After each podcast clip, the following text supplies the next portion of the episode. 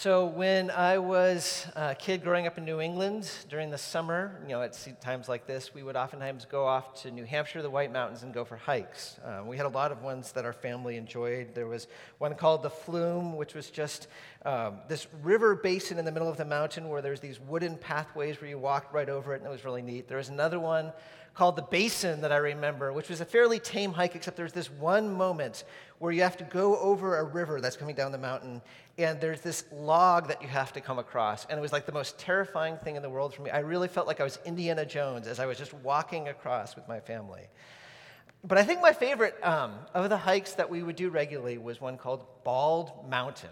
It was not a particularly difficult hike, not a particularly extraordinary one, but what I remember is there was something about it where we would just be kind of walking up this mountain in the middle of the forest, not being able to see anything for about a half an hour, and then suddenly in some moment, and it was especially magical in October where everything is colored with all the different colors, you would step and suddenly you would see.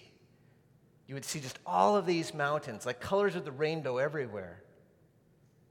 Then, after a couple of minutes, because you had to keep going, you would walk and another half hour and then it open up again. And once again, you would see. And as I've been thinking about things this week, it has occurred to me that there's a sense in which I think our life is a little bit like Bald Mountain. Much of the time of our days, we just have things to get through, right? We're just, we're busy, we have responsibilities, we have the things on the list to do. We get to the end of the day, and if we have a little space to breathe, maybe we'll watch a show together just to kind of recuperate. And then the next day goes and it goes, and we're just like so focused in the moment. But then there's the occasional times where something opens up, and, and we're given this moment to see. Sometimes it can be something like vacation, where things slow down just enough that you begin to start thinking about your life and who you are. Sometimes it can be a moment of crisis. Something really horrible happens or almost happens, and suddenly you see life differently and you're weighing things differently. It can also be like something incredibly wonderful takes place and you see the goodness of life. Whatever it is, there are these occasional, all too occasional, and very precious moments where where, where it's like the, the woods open up and we suddenly have this moment where we're able to see things. And, and the best of those moments have this potential to change us. If we, if we listen and absorb them, that can give us a kind of wisdom that can help us actually to know how to live better. The psalm that, that Scott just read for us, Psalm 76, is a psalm that is meant to capture one such moment. The, the psalm writer has had this profound experience that has given him insight. And he is writing so that we can share in this, this precious awareness that he has come to. And, and the insight that he has gained is about God himself. So you might notice, and if you don't have your bulletins open, I invite you to have them open. We're just going to be kind of like working through this psalm. You might notice how it begins where it says, God is known in Judah. His name is great in Israel. This is not him just like saying a generally true statement. This is a conclusion that he has come to. That he, and especially the people of Jerusalem, you notice that he focuses in verse 2 about Salem, his dwelling place in Zion. The people of Jerusalem have had an experience, and now he's saying, I know God in a way that I didn't before. What is the experience? Well, verse 3 tells us there he shatters the bow's flaming arrows, the shield, the sword, the weapons of war. In other words, some battle has taken place. There has been an attack upon Jerusalem, and God's enemies, this man has seen God's enemies be utterly destroyed by God. And now he sees. He doesn't tell us exactly what event, what, what moment in history he's describing. Uh, I'm attracted to where some commentators go, where they suggest this might be talking about the, the point in Israel's history where, where Assyria surrounds Jerusalem. If you were with us when we studied Isaiah together, maybe you remember this moment. Assyria was the superpower, bar none, in the moment, and just this massive army comes around Jerusalem. And, and perhaps the psalm writer himself was standing on the wall, looking out and seeing and, and recognizing that no matter how far he looked, all he saw were troops. It would have been just terrifying. And Isaiah records for us that, that in this time where Jerusalem surrounded, actually one of the spokesmen speaks taunting words. And, and the psalmist, if you were on the walls, would have heard this Beware, this spokesman said, that your king does not mislead you by saying, The Lord will rescue us.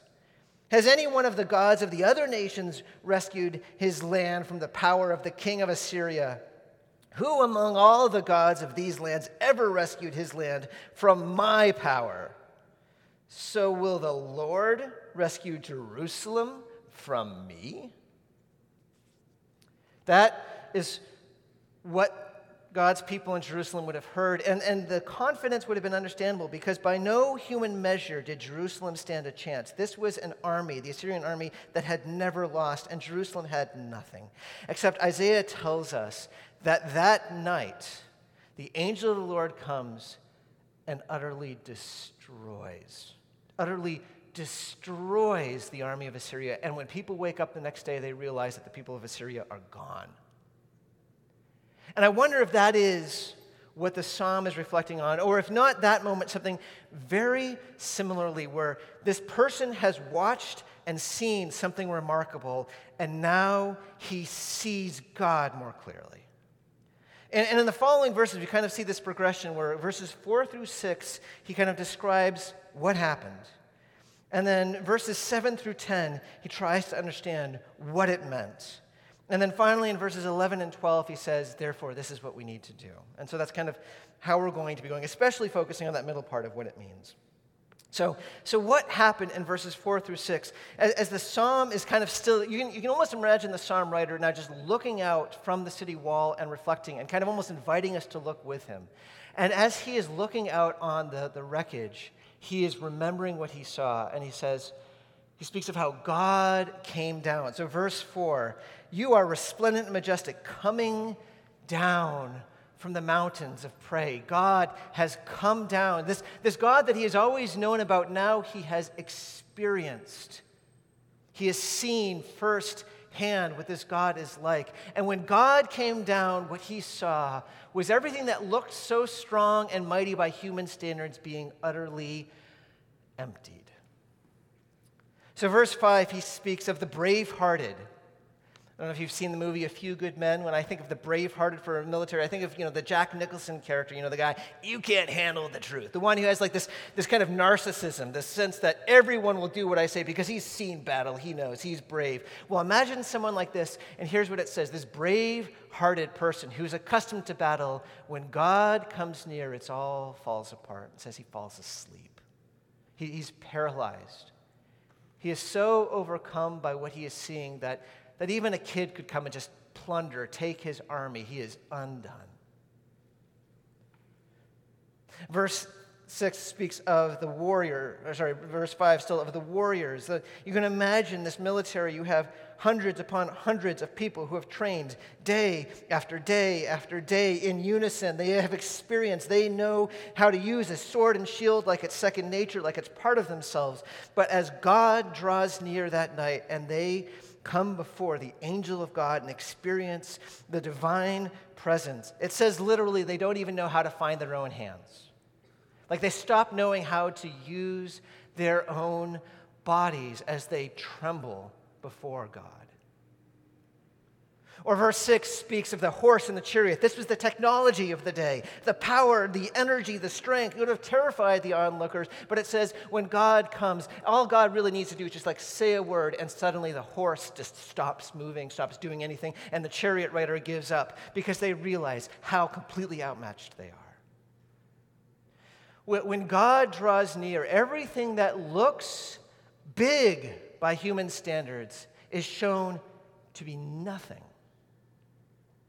I'm reminded of what we saw when we were studying the book of Daniel a, a, a, couple of months ago. You might remember in chapter 4 how Nebuchadnezzar, who was literally the most powerful human being in the world in that moment, looking over his city and saying, Look at what I did. I am amazing. And in that moment, it's like God just kind of points at him, and suddenly Nebuchadnezzar falls down and loses his sanity and becomes like an animal and loses everything until he finally, months later, comes to an awareness of who God is and what he is not. And that's what's being described here. As, as the psalmist describes what happens, he sees every human power shown to be empty. But that's actually not what he is most struck by. He has seen that, but the thing that he cannot help talking about and thinking about as we move to the meaning of what he saw is what he sees to be true about God. Verse 7, you see him just repeating this one word, you. You. He's speaking to God, and it's like for the first time he is seeing God. You are to be feared. For all of his life, this psalmist would have been exposed to teaching like Deuteronomy that speaks about the need for the fear of God. He would have known about the, the rightness of it, but now in a different way, he has experienced that the God that is his God is someone who is to be feared. Do you, do you know at all what that's like? To not just know the fact about God being feared, but to, to know what it's like to tremble at the reality of who God is. It's, I've heard a number of times people, as they're trying to explain the idea of the fear of God, try to, in some ways, maybe kind of tame it a little bit and say, you know, just think about how we respect others. That's what it's talking about respect for God. But I hope you can see that in this psalm, at least, that's not really a good fit. It's not like when the army general sees God, they just kind of go, respect. It's not like the warriors just salute God. They are completely undone. That's the fear that's being described here. The, notice the kind of fear he's talking about. You are to be feared when you are angry. Who can stand before you? Because that is what he has seen.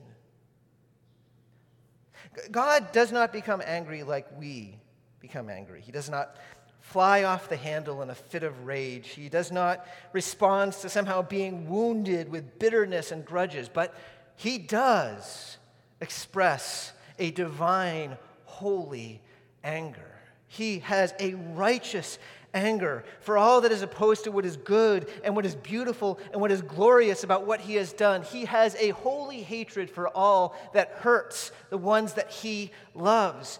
He is a God who does get angry, and there is nothing more terrifying than being on the other side of that anger like the army was. That's what the psalmist sees, and he trembles. And it's not just those who are, who are the enemies of God that are, are rightly fearing. Notice what he says in verse 8 From heaven you pronounced judgment, the earth feared and grew quiet. At the sound of God's voice, that the most ferocious tiger attacking prey suddenly just lays down and becomes quiet. At the sound of God's voice, no matter how mighty a thunderstorm we might experience, suddenly the thunderstorm stops speaking in homage to the God who's so much greater. At the sound of God's voice, the, the, the powerful ocean that keeps hitting against the shores again and again, being deafening roar, suddenly becomes like crystal. The whole earth, when God speaks, fears and grows quiet at the presence of someone who is so much greater. And you'll notice that this is not, fearing is not just something for just the earth or for God's enemies. Fearing is actually for those who belong to God. I mean, who is this psalmist? This psalmist is not someone who ever was being attacked by God. This is a psalmist who was being rescued by God. That, that's what verse 9 says. When, when God rose up to judge, and to save all the lowly of the earth. That's what happened. He saved the lowly. The psalmist has been saved, he's been rescued. And you would think that having gone from a time of thinking he was certain he was going to die as Assyria was surrounding to a time of knowing he was in safety, his response would be relief. And maybe there is that as well. But the thing that he is left with, having seen who his God is, is a certain kind of terror. You, you are to be feared. I'm reminded of a scene in the New Testament, maybe you, draws to your mind as well, when when Jesus and his disciples are on a boat in the middle of the water and Jesus had along to he is sleeping, but, but a storm comes and the waves start pushing the boat around. Water enters the boat itself, and, and the disciples, who are experienced fishermen who know the waters, are certain they're going to die. And so finally they call out to Jesus, Jesus, don't you care that we're dying? And, and Jesus, like he wipes the sleep out of his eyes, he kind of stands up, looks around, and just says, Quiet down, and suddenly everything stops.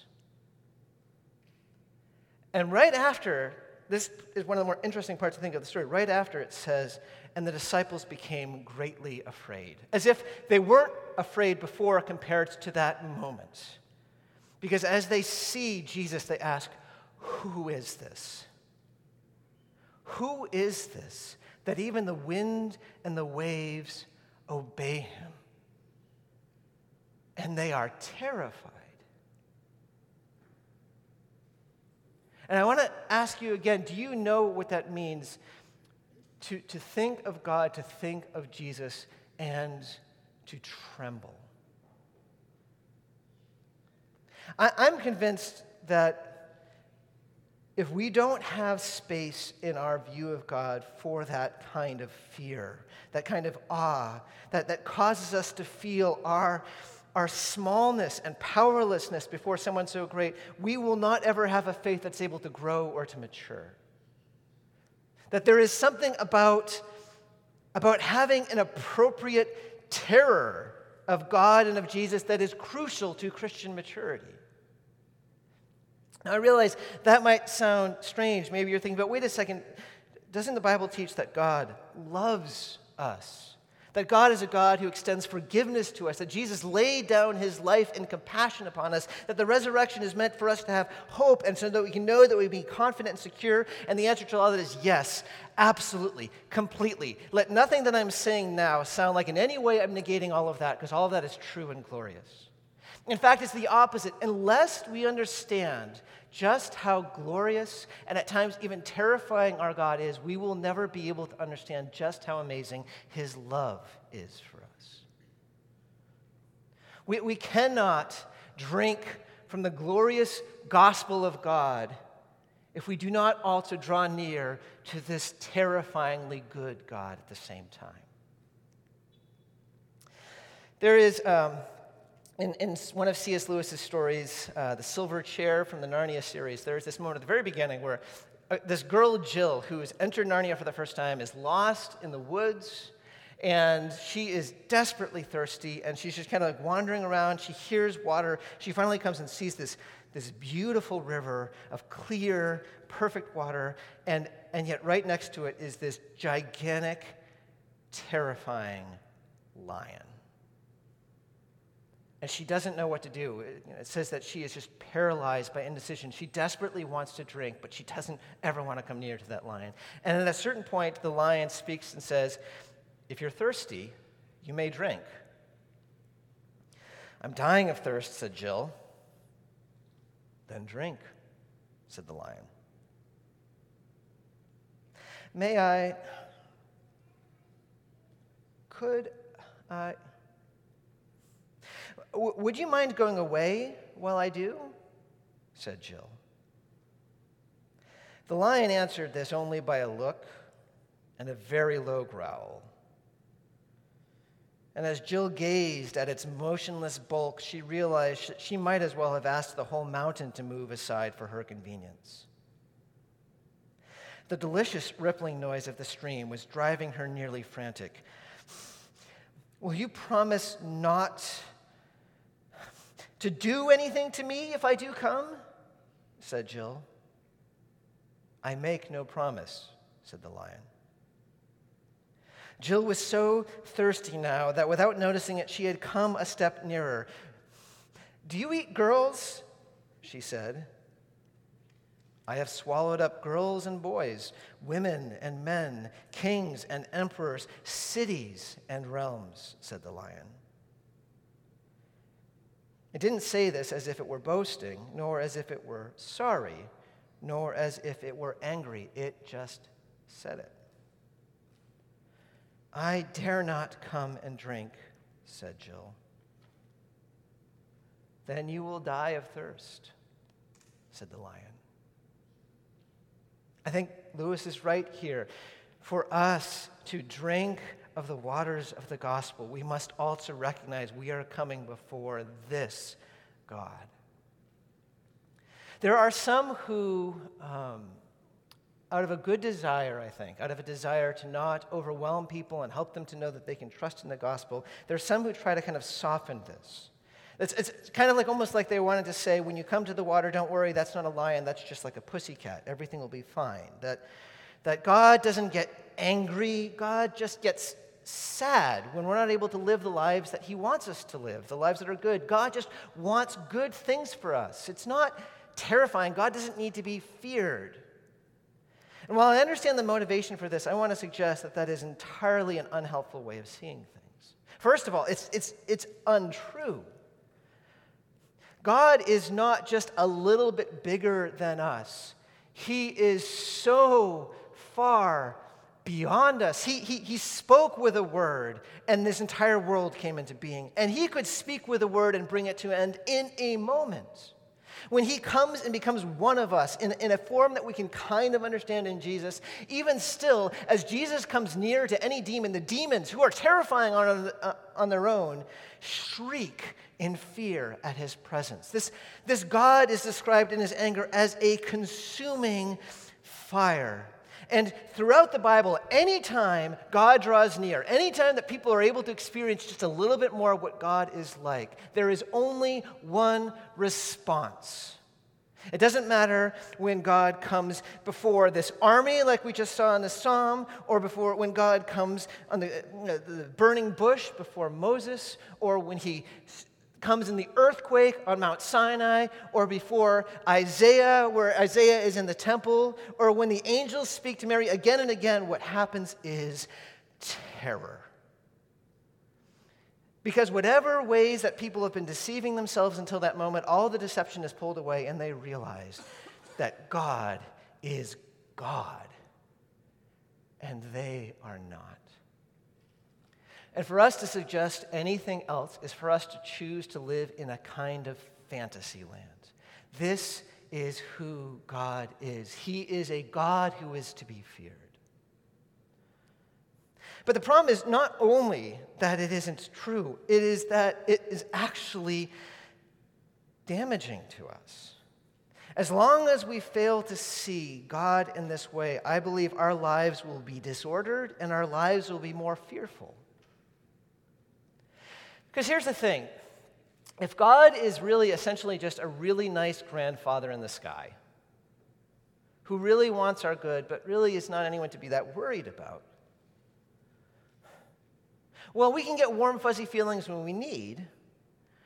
But what happens when we face things that really, truly get us nervous or afraid, whether it's worry about our kids, for those of us who have kids, or, or we, we have a symptom that makes us think that maybe we have cancer, or something happens at work where it looks like we might lose our income. Those are big, real things. In that moment, do we suddenly find this, this grandfather in the sky important? No, these things are what matter most to us.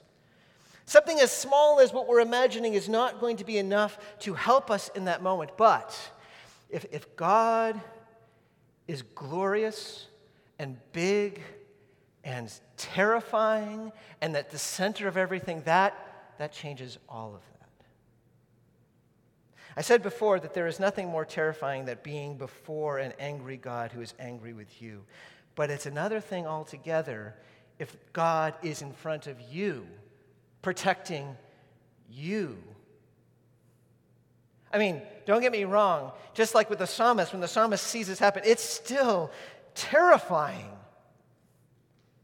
But it is the kind of terror that actually leads to a kind of peace and security. Here's, here's the remarkable truth this God that we have been talking about For those of us who call on the name of Christ, who trust him, what this psalm, this psalm has a very specific name for God. Well, two, I suppose you could say. One is Yahweh, but also verse 11, it says, Yahweh, your God. Do you know what it means that God is your God? It means that this glorious, terrifying God is a God who fights for you.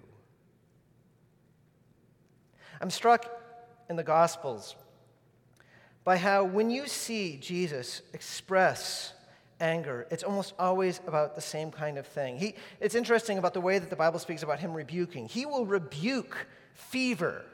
There's an anger that he has towards disease that hurts people. He will rebuke demons that are tormenting human beings. We, we see him in the temple turning over tables in fury because this is the place that his people are supposed to be able to pray. And even when he steps before grief, as Lazarus has died, it doesn't just say that Jesus weeps, it actually speaks about Jesus being angry. He is angry at the pain that we have to experience. He is angry at the brokenness of this world. He has a hatred for all that is opposed to us because of his love for us. That is our God. And this God exhausted all of his force and all of his anger and all of his love at the cross because he is fighting for us. And he conquers sin and death for us.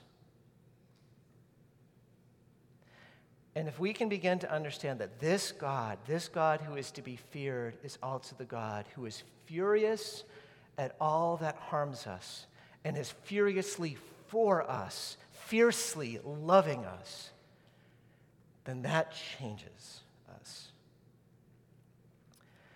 In, in Acts, the, the, the, book that comes after the Gospels, which is a record of what happens after Jesus ascends into heaven, one of the things that I find extraordinary is those same disciples who so often seemed to be afraid in the time of Jesus now have this remarkable boldness. It doesn't matter if they're going to be imprisoned, it doesn't matter if people are mocking them, it doesn't matter even if they're killed. They remain bold in speaking about Jesus. And if you think about it, are we surprised? I mean, these disciples have been with the one who was able to command the wind and the waves. They know they have nothing more to be afraid of if this one is on their side. And this, I think, is what this psalm is seeking to give to us. As, as he stands in the wall, he says, Look with me, see that our God, our God, is a God to be feared. And then at the very end of this psalm, as he's kind of shown this to us, it's like he, he, he, no longer looks away. He looks at you and he looks at me and he says, okay, now here's, here's what we need to do. Here's what you need to do if you are seeing what I want you to see. And that is verse 11 Make and keep your vows to the Lord your God. Why do people make vows? We don't make many vows in our day. Marriage is probably the most common one. So let's think about marriage for a second. Why do we make vows in marriage? I mean, part of it, of course, is to provide security and confidence to our future spouse. But part of it is for ourselves. If, any, if we go with even a hint of realism into our marriage, we realize that the way that we're feeling in the moment that we're making the vows is not always how we'll feel. That there are some times that this will be really hard. And what we're doing when we make a vow is we are making a choice. This is the kind of life that I want, whether in the future I feel like it or not. I am binding myself to this because I want to be committed to this person. We are binding ourselves, having a choice to have this kind of life and not another. And that's what the psalmist says. He says, if right now, even like right now in this moment, if, if you see God with any greater degree of clarity, if you are able to recognize the greatness, the gloriousness of your God, take a moment to bind yourself to the kind of life that you want. Because here's the thing moments of insight don't usually last. After you step out into the open and see things and see things more clearly, you inevitably need to continue walking. And if you are not careful, those things that at once were so clear will fade and no longer seem clear later on. So here he is saying, here is the opportunity. Don't let this insight keep you unformed. Allow yourself to be changed by the truth you see in this moment. And I wonder, just wanting to kind of preach what we have here in this passage, I, I want to ask you if you are seeing God even remotely more clearly in this moment, is there something in your life, in the way that you are, that it is clear to you that you need to see changed?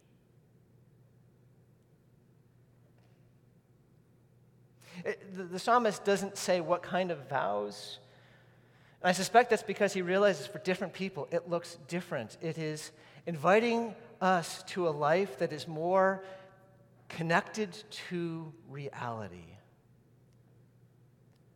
Is there something that the Spirit has been slowly pushing upon your heart? A change that you know you've needed to, to make, but you've not done it because you are afraid. You know, I actually think sometimes part of the reason we don't pray more is out of fear. We feel like if we're not constantly busy, if we don't keep doing things, we won't be able to keep up. And maybe that is where God is, is, is leading you to. Whatever it is, I think this psalm is inviting us in this moment to bind ourselves in deeper obedience to the God who is so good and so much to be feared.